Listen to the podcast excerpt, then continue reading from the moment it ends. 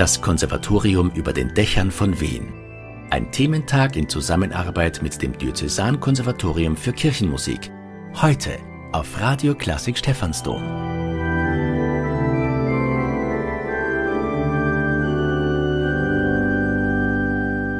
Mir gegenüber Hermann Platzer. Hermann Platzer, Sie sind Oberösterreicher, Sie sind Gitarrist und seit vielen, vielen Jahren unterrichten Sie am Konservatorium für Kirchenmusik der Erzdiözese Wien und sind in erster Linie zuständig für das NGL, für das mhm. neue geistliche Lied. Was ist das eigentlich?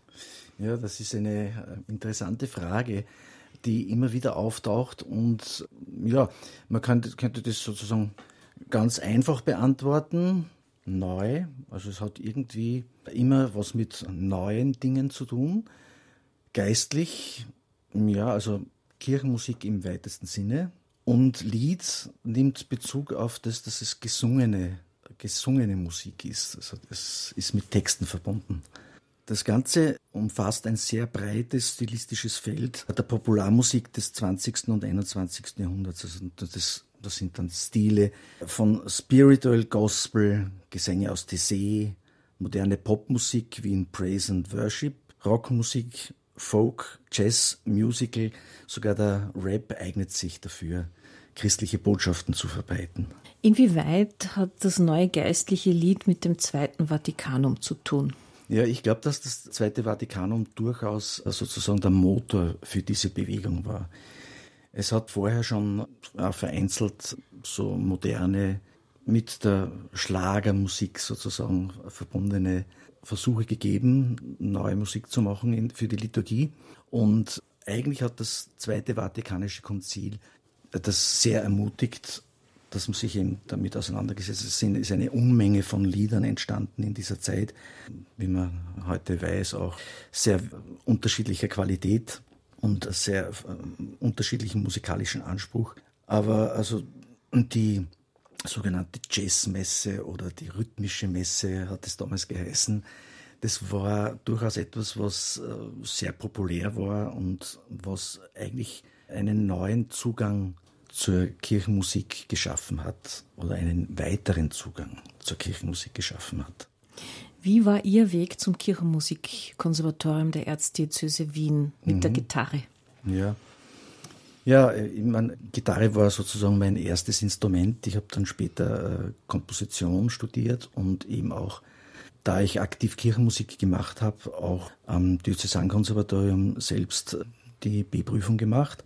Und ja, ich hab, war dann eben zuerst als Schüler am Diözesankonservatorium und später, wie Walter Senkschmidt diesen neuen Zweig innerhalb des äh, Diözesankonservatoriums, nämlich das neue geistliche Lied, versucht hat aufzubauen, hat er mit mir Kontakt aufgenommen und ich war dann sozusagen der Lehrer, der das übernommen hat. Was kann man bei Ihnen lernen? Ja, es gibt zwei sozusagen Hauptfächer. Das sind entweder Gitarre oder Klavier. Das ist, das ist die instrumentale Seite. Dann gibt es äh, Stimmbildung und äh, dann äh, verschiedene Fächer im, im äh, musikalischen, allgemeinen. Da ist zum Beispiel das Arrangement, wo die Lieder bearbeitet werden für Chor, für Instrumente. Es gibt das Ensemble-Singen, wo Literatur erarbeitet wird, wo diese Lieder gesungen werden, wo auch die Arrangements, die vorher erstellt worden sind, gesungen werden.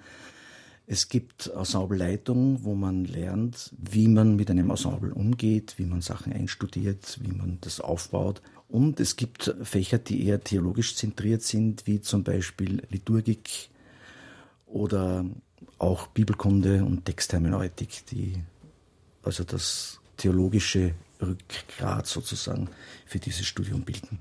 Wie schaut es aus draußen in der Praxis? Äh, spielt da das neue geistliche Lied eine tragende, wesentliche Rolle? Und inwiefern kommt das wieder zurück in Ihre Arbeit am Konservatorium für Kirchenmusik der Erzdiözese Wien?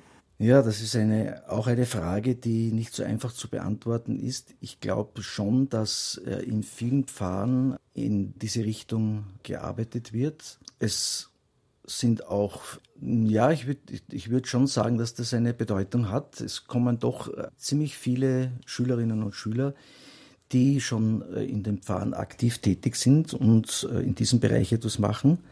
Es ist auch gerade im Bereich äh, der Arbeit mit Jugendlichen sehr viel, werden sehr viele Versuche mit Lobpreis und Anbetungsmusik gemacht, also Praise and Worship, wie, wie das im Englischen heißt. Und ich glaube, dass das schon eine zunehmende Bedeutung hat als Möglichkeit in der Liturgie und in der Evangelisierung, missionarischen Arbeit auch die Möglichkeiten auszunützen, die neue Musik für den Gottesdienst, für die Liturgie, für die Spiritualität haben kann. Aber was ist eigentlich das Neue in der Musik? Ja, das ist auch eine gute Frage.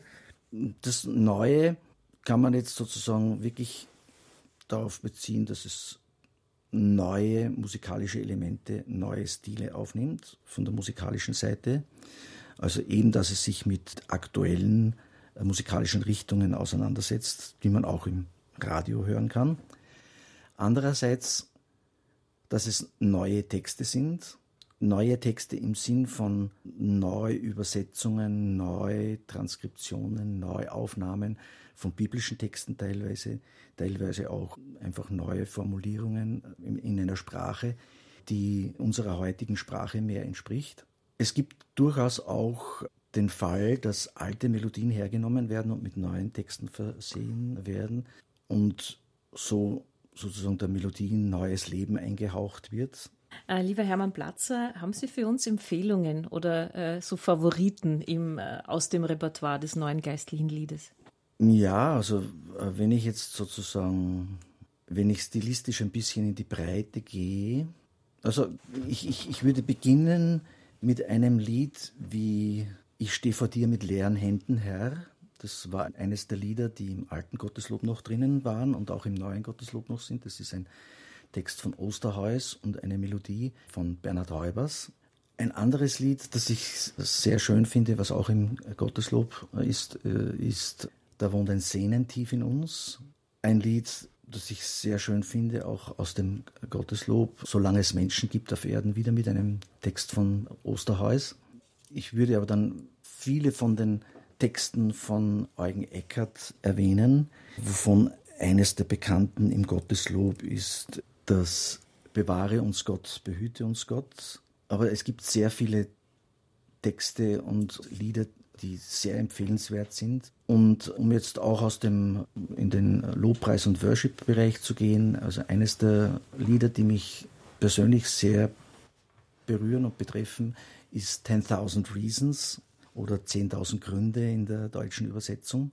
Und um noch ein Beispiel zu nennen, aus dem Gebetshaus Augsburg eine Vertonung der Pfingstsequenz, nämlich die haben den Text von der Luise Thurmeier genommen, der auch im Gotteslob drinnen ist, und haben eine neue Vertonung gemacht. Der Komponist ist der Johannes Hartl und die finde ich auch sehr, sehr gelungen. Hermann Platzer, was wünschen Sie dem KIMU-Konst, dem Kirchenmusikkonservatorium der Erzdiözese Wien?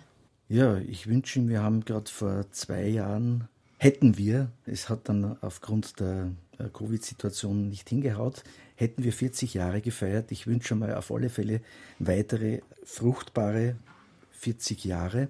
Und ja, ich würde ich würd, würd mir wünschen, dass wir mit derselben Begeisterung weiterhin Schülerinnen und Schüler auf dem Weg auf diesem eigentlich sehr spannenden Weg der Kirchenmusik, egal welche Stilistik jetzt, das muss ich auch dazu sagen. Also ich bin nicht nur Vertreter des Neuen, sondern habe auch alte Musik, äh, ist sehr wichtig für mich.